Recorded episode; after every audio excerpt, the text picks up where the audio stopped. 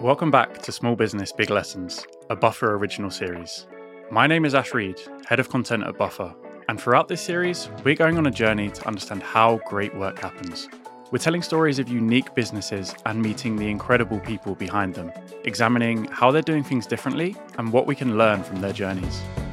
In today's episode, we'll be focused on what it looks like to stay true to your why and the amazing things that come from that decision for your business and for yourself. Finding your why and building a business based on that is something we hear a lot about in the business world. But how does that actually work in reality? Let's find out. I'm Stephen Tracy. I'm one of the co owners of Keap Candles. After starting his career in London, Stephen moved to New York City in 2010 to work for a big tech company. It was an exciting life move, a huge change, but after a few years, he realized that something big was missing. So I worked for five years for Google, but I personally was finding myself waking up and not feeling a spark of joy in life. And so I was paying attention to that, and it began raising the question of what should I be doing differently in my life? At that same time, Stephen's friend and colleague Harry was mirroring those feelings. We would both just found ourselves at this point of feeling unhappiness in our lives and we would meet for coffees and talk about what we were thinking of doing next. And one day, candles came up as a topic of conversation. It was both a surprise to find that we both loved candles so much, but it led us into a really beautiful conversation about how we enjoyed spending our time outside of work, about what it meant to be present, you know, and actually with people or even just present with yourself. And that immediately, you know, there's so many candle related aphorisms. So that lit a that little match for us. You know, it was the spark that led to to learning more about candles. And and suddenly, fast forward a few months, we had begun putting down some plans on paper for for starting a candle company. So the first thing we decided to do was to quit our jobs and figure it out from there. Which I'm in hindsight, I'm not not sure I'd 100% recommend that as the path for, for everyone. But we quit not having made a candle before, but decided to dive in sort of with with both feet first and began figuring things out from there. For Stephen and Harry, building a business wasn't just about making money. They wanted to stand for something more. There was always clarity that we were not just making candles, that the candles represented something deeper and we wanted to use them as something that would allow for broader topics of conversation. And so that real deeper question of why were we doing this? What was this really about? Um, this wasn't about just trying to make as many candles as possible or sell as many candles. This was really about putting values, putting care, and putting purpose behind a product. That was there from the beginning, but maybe not um, clarity at the level that I feel we've learned over the ensuing years. With this focus, they got to work. But it wasn't all smooth sailing. After three months, they still didn't have a product, and finances were getting tight. We had spent a lot more money than we anticipated and had already done some pretty drastic things like cashing out our retirement savings. That was the first point at which I think financial pressure became you know a motivating force beyond any other so we ended up within about 4 weeks putting together a kickstarter bring in some of the extra money we would need to actually make this first round of candles that we hadn't yet actually made. So that definitely was a deviation from, you know, maybe some of that purer sense of purpose that we were feeling going in. This financial pressure led to the duo making decisions that were based purely on money instead of the vision for the business they were looking to create. One focused on being present, connecting with one another, and restoring our balance with nature. So, pop ups, yes. We got an email from a company who said, Do you want to come and sell some candles at lunchtime to, to our employees? Yes. You know, we wouldn't have ever done these things before, but we would say yes to them because there was a path to selling some candles, making some sales, and potentially getting some new customers. Now I realize that's not strategy, like, that's not really how to run a business. We took on things that became sort of major new elements of what we were doing um, but we only realized after sort of getting into them that it wasn't really part of what we had imagined ourselves doing, at least not at that point in, in the company's life. So we had joined a store or a sort of grouping of young companies and young brands and makers and designers in a space called Canal Street Market. Really cool space on Canal Street in downtown Manhattan. Um, like I would feel cool just being there. So there was there were some things that kind of aesthetically attracted us to be part of it. But the thing we hadn't thought about that it was seven day a week retail. Roughly, I think it was like 10 a.m. till 7 p.m. 364 days a year. And we signed on to like a 12 month lease with no plan of how we were going to train retail people, of how we were going to hire retail people. We had got ourselves into a situation where we were now not spending our time doing the things we wanted to be doing, but it felt that we were trapped in a way, that we were now having to show up and work a retail shift. And after a while, saying yes to everything began to take its toll on Stephen and Harry. I'll be really honest. Um, I think we began to feel that we were, number one, exhausted was probably the first feeling. I think not to one another, but probably in private to, to other people. We were beginning to worry about were we building a real business? Was there, you know, what, what even was Keap becoming? And that sense of sort of a lack of enjoyment. And I think for me personally, I definitely had moments where I I felt that okay, you know, this hasn't worked out. What we're building, this is not how I imagined it would be. This isn't the thing I was passionate about. So clearly, this has been a failure. You know, this has not worked out. So a sense that we were maybe reaching some sort of fairly quick end to this candle making experiment. So it was a pretty sad and like lonely place, I think, as well. Like loneliness is, I think, something a lot of entrepreneurs talk about because how can you relate all these things you know your personal dream having now potentially gone up in smoke how do you really relate that to someone else who hasn't been on that journey with you we eventually acknowledged that we were not in a happy place individually or as a business and that something needed to change um, and there was enough hope and optimism left in both of us to realize that there was a way out of this. We had spoken with a friend who had recently gone through a similar sort of crisis of confidence in the business they were building and had ended up working with a business coach and actually is ended up being the business coach we we ended up working with.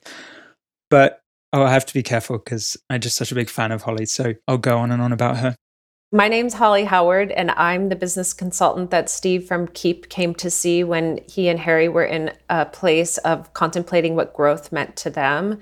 And I run a small business consultancy called Ask Holly How here in Brooklyn, New York. Holly has a wide ranging background, all the way from the performing arts to medical research. But there was one particular experience she had that inspired her to start helping small businesses get off the ground and grow. When I was about 28 years old, I had an existential crisis and I ended up as a waitress, um, waiting tables. And it was there at a restaurant that I learned a lot about small business and really the difference between having a passion for the small business and what it actually takes to operate the small business and grow it.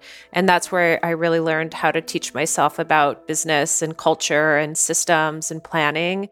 So, interestingly, one of the first questions Holly asked us was to just write down where we hoped our lives would be in five years' time. So, not where we hoped the business would be, but actually to start with the personal and to ask ourselves what, what did we want our lives to be like in five years' time? It was a high just to be asked that question. Um, because it was not the type of question we would find ourselves as business partners asking one another. After spending so much time in the headspace of frantically trying to grow their business, it felt strange to Stephen and Harry to think so far into the future. They'd been so reactive in terms of their planning that taking a proactive approach began to feel intimidating. How much time does that take to answer? Um, it could it could take weeks or months of like genuine introspection about where you know who you are and speaking with your life partners, if you have one, and speaking with your family. The low is more just in realizing, wow, this is a huge thing we're taking on. And then having to remind ourselves that that this was the right way to be prioritizing our time and that if other things fell to the side and we didn't get to certain business priorities that this was the business priority. Holly's approach to business consulting is unique in that she really believes in unifying the personal and the professional.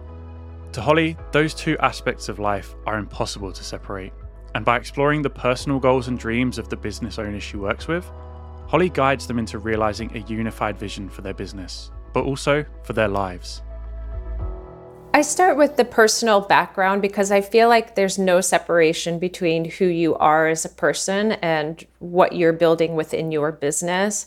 I think in decades past, there has been this kind of idea of separation of self in some ways, or this idea that we look out into the market to decide, you know, what the need is and what we're going to create to fill that need.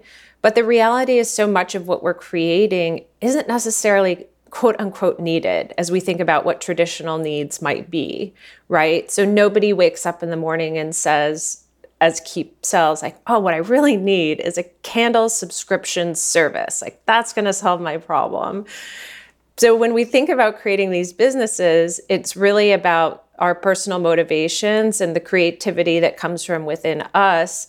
And oftentimes, to tap into that original creativity, we have to go really far back to a time when you know we were more in touch with that or more understanding about where those motivations came from and what we were trying to express in the world because i think as we grow into our adulthood more of our personality persona gets built on top of what our true intentions are i don't think at the time i really understood like what was going on in holly's mind in terms of asking these questions but i knew it felt good to talk about where i wanted my life to be in 5 years time and to to be honest about that and you know to acknowledge that it wasn't just all about working on the business 24 7 like we have other aspects of our lives we want to nurture and, and spend time doing as well.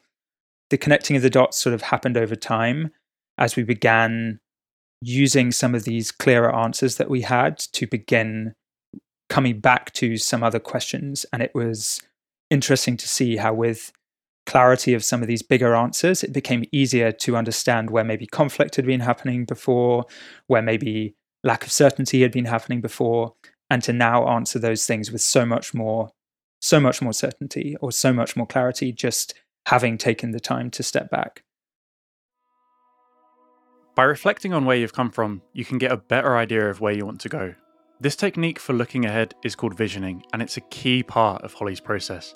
She speaks with passion about the importance of imagination and getting a real feel for what it is you want to build for yourself and for the world around you. So, visioning is really the creative act of like stepping back from the market, from the economy, and asking yourself, like, what is it that I'm trying to build into the world? When this thing is fully realized, what does it look like? How does it feel? What impact does it have in the world? After these visioning sessions and sketching out their future, Stephen and Harry began questioning what their business actually needed to look like.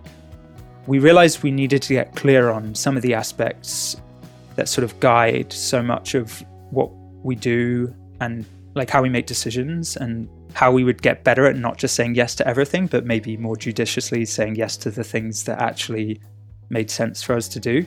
We managed to carve out what felt like very precious time to just spend time together, me and my business partner, talking about what is our purpose. Some of these things, you know, if you've read business books, purpose, mission, values, things that become buzzwords, and maybe you've thought about them, but you haven't really ever done the work of making sure that there's total agreement on them, making sure that you've really, really thought and sort of lived with your answers to them. So we began doing that. Um, and I remember we began writing things down on paper and trying to hone in on these words. But I also remember feeling at times that we didn't really know what we were doing. it was like we were we were trying to put this like theory into practice, but we had no experience of what it should look like when it's right and how to know that we'd sort of reached the point of it being done. As a small business owner, it's easy to fall into the trap of looking outwardly at other entrepreneurs for answers to some of the central questions you might have about your business.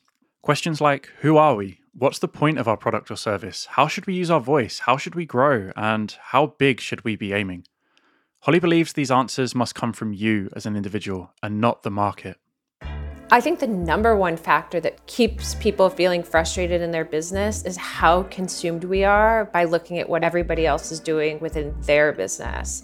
I think that's the number one thing that blocks people because we now we're so bombarded with media, right? And we're consuming so much content and we're constantly evaluating ourselves against what we think is working for other people or what we think the lives are that other entrepreneurs are building or what we think the companies look like.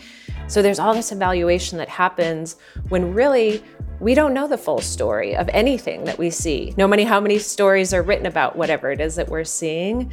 So I always tell people it's so important to just like stay focused on your own vision.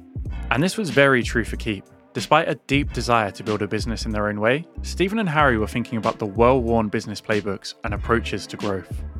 Like I said, when we first started, they were contemplating the model of venture capital and paid ads and the really traditional direct to consumer route without a passion. It wasn't something that they wanted to do, but they didn't understand that maybe there was a different way to do it, or they had an opening that there was possibly a different way. And it's not uncommon for founders to feel a little lost in the early years of their business. In fact, Holly believes it's important for founders to allow themselves a few missteps along the way because these lead to opportunities for founders to truly understand why their business exists. I think in losing yourself before you find your why, to me, goes back to this idea of the hero's journey. I don't know if you're familiar with the hero's journey and Joseph Campbell and, you know, the myth. I think you have to go through that darkness. You know, I think that's actually what makes people interesting if you have that journey, which is also where the idea of branding really drives me crazy because it feels like it never allows for this idea of change and that businesses just like humans are multifaceted and and I think that if we're not going through that journey of misunderstanding ourselves, it's very hard to know ourselves. And it's very hard to be compassionate or empathetic to others if you haven't gone through that journey yourself. Once Stephen and Harry reflected on their why, why they were building this business in the first place, they were able to change the way they approach decision making at Keap. The biggest thing is I think we've got really quite good at making decisions because they make sense to us and not feeling we have to run them through the justification of you know what the market is doing but actually saying what feels right to us you know as visionary leaders of a company even if the company's only 3 people you're still a leader and you're still creating the vision what do we think is the right thing to do here and then staying true to that so keeping all of our decisions truly in line with our vision and truly in line with our values, which we now have very clearly documented. We do that all the time now. So when we're planning for next year or, or for the long term, we make sure there isn't any things in there or any dissonance that still exists in our plan is being worked out of our business towards a truly like integrated sense of the company being the one that we wish to build. This newfound belief that they could build a company in their own way led to some big realizations and decisions. Stephen is from the Channel Island of Guernsey, but had moved to New York to work for Google and was now realizing he wanted to be spending more time by the sea. Harry grew up in France and Italy, amongst other places, but was born in New York and felt an affinity for the Hudson Valley, an area two hours north of New York City. So these are pretty like big differences. You know, I want to be by the sea. I might want to be back in Europe. He wants to be up in the woods a few hours north of New York. But ultimately, the business, we're the owners of it. And also, it's, I think the thing I learned in, in the process is that it's very important that the plan for the business takes into account the humans, like the personal side of things too. Because otherwise, of course, the dissonance is going to be there. If the business is taking you to places you don't want to spend your time, part of a lot of people's dream to be an entrepreneur is to have personal freedom. So, why would you then want to end up feeling like you're in a place or spending your time doing things you never wish to do or, or in a place you never wish to be? Beforehand, we'd talked about the long term location of Keap, but we'd always kind of shirked it because I think we could feel that there was this tension between different personal dreams and hopes. And it felt like maybe in 10 years' time, maybe in 20 years' time, when we're like a massive company, we'll think about moving it out of the city. But with these personal stories coming quite clearly down on paper that in the next five years we did hope to begin at least a journey towards these new locations that were quite different. We we ended up getting clear quite quickly that this move was going to have to happen soon if it was going to be practical and not become you know something that grew ever more challenging With a lease expiring within 12 months and new leases asking for three to five years of renewal, Stephen and Harry realized they needed to move their company within a year to keep up with their five year vision. And there's just no way that we ever would have got to that answer if we'd started from, you know, today, what should we be doing in 11 months? We never would have decided to move the company. but the other fun thing to see was that once we knew that that's what we needed to do, but that it was sort of in service to these dreams that we had. It was really exciting. That move, which obviously took a lot of planning, it just felt like a beautiful step towards these bigger pictures that we've drawn for ourselves. Um, so the energy that that we had maybe begun to feel was becoming compressed and you know dark, as some of the words I used before, just began to feel that really like refreshing lightness and joy again. Since moving to the Hudson Valley, Stephen and Harry are able to be present in the ways they craved at the beginning of their business journey. They can spend more time in nature and have even started to grow some of their own candle ingredients. I wanted to ask Stephen about some of the key lessons he'd learned through the process of rediscovering the why behind his business. I think I was kind of expecting some snappy business tips, but his response was much more personal and speaks to what happens when you unify your philosophy on life with your true intentions for your business. No, the reason I want to think about that for a moment is because I think personally for me that goes really it goes really deep. That question takes me to some of the deepest like lessons I've learned about life from my own journey so far. Because I do think um, you know business growth is personal growth. You can't separate as an entrepreneur, as an owner of a company, the lessons you have to learn from the lessons the business has to learn. They're very they're very linked your ultimately like your business strategy is a reflection of who you are or the things you think matter.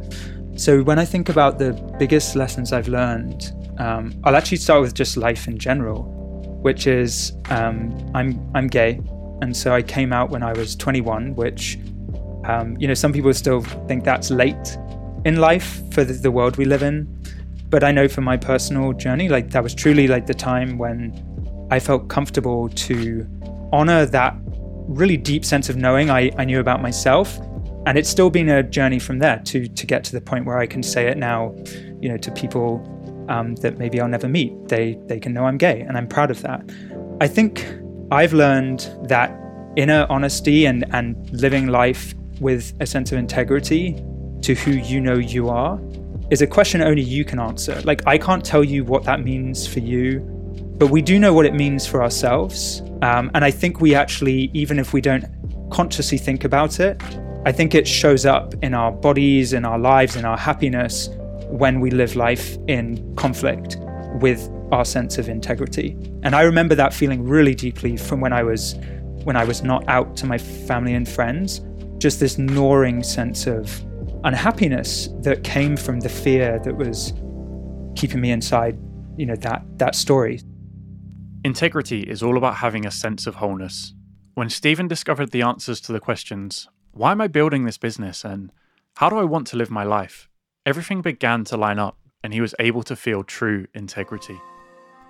My purpose statement is that entrepreneurship is most successful at that intersection of self evolution, business growth, and the creative pursuit.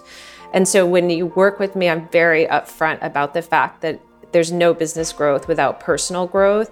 So in order to commit to that relationship, they they want to have that experience.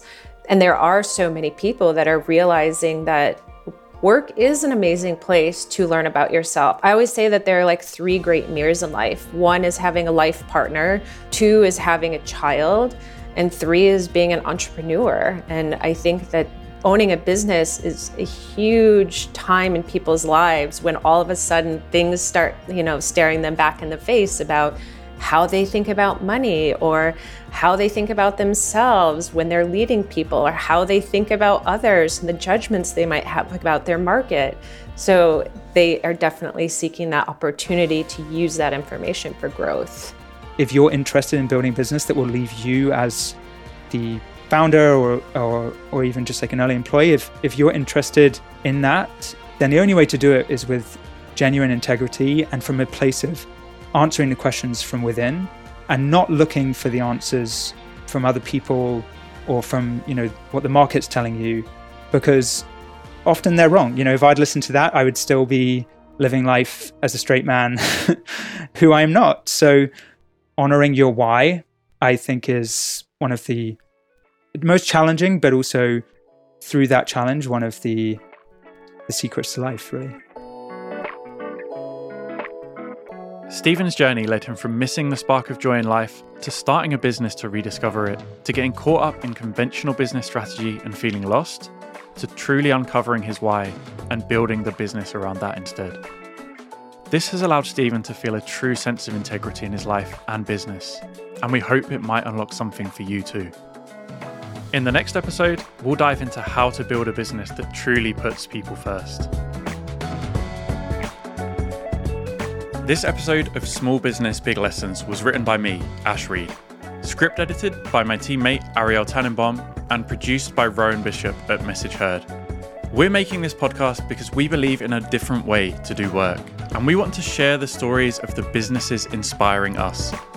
We also share our own story transparently over at buffer.com forward slash open.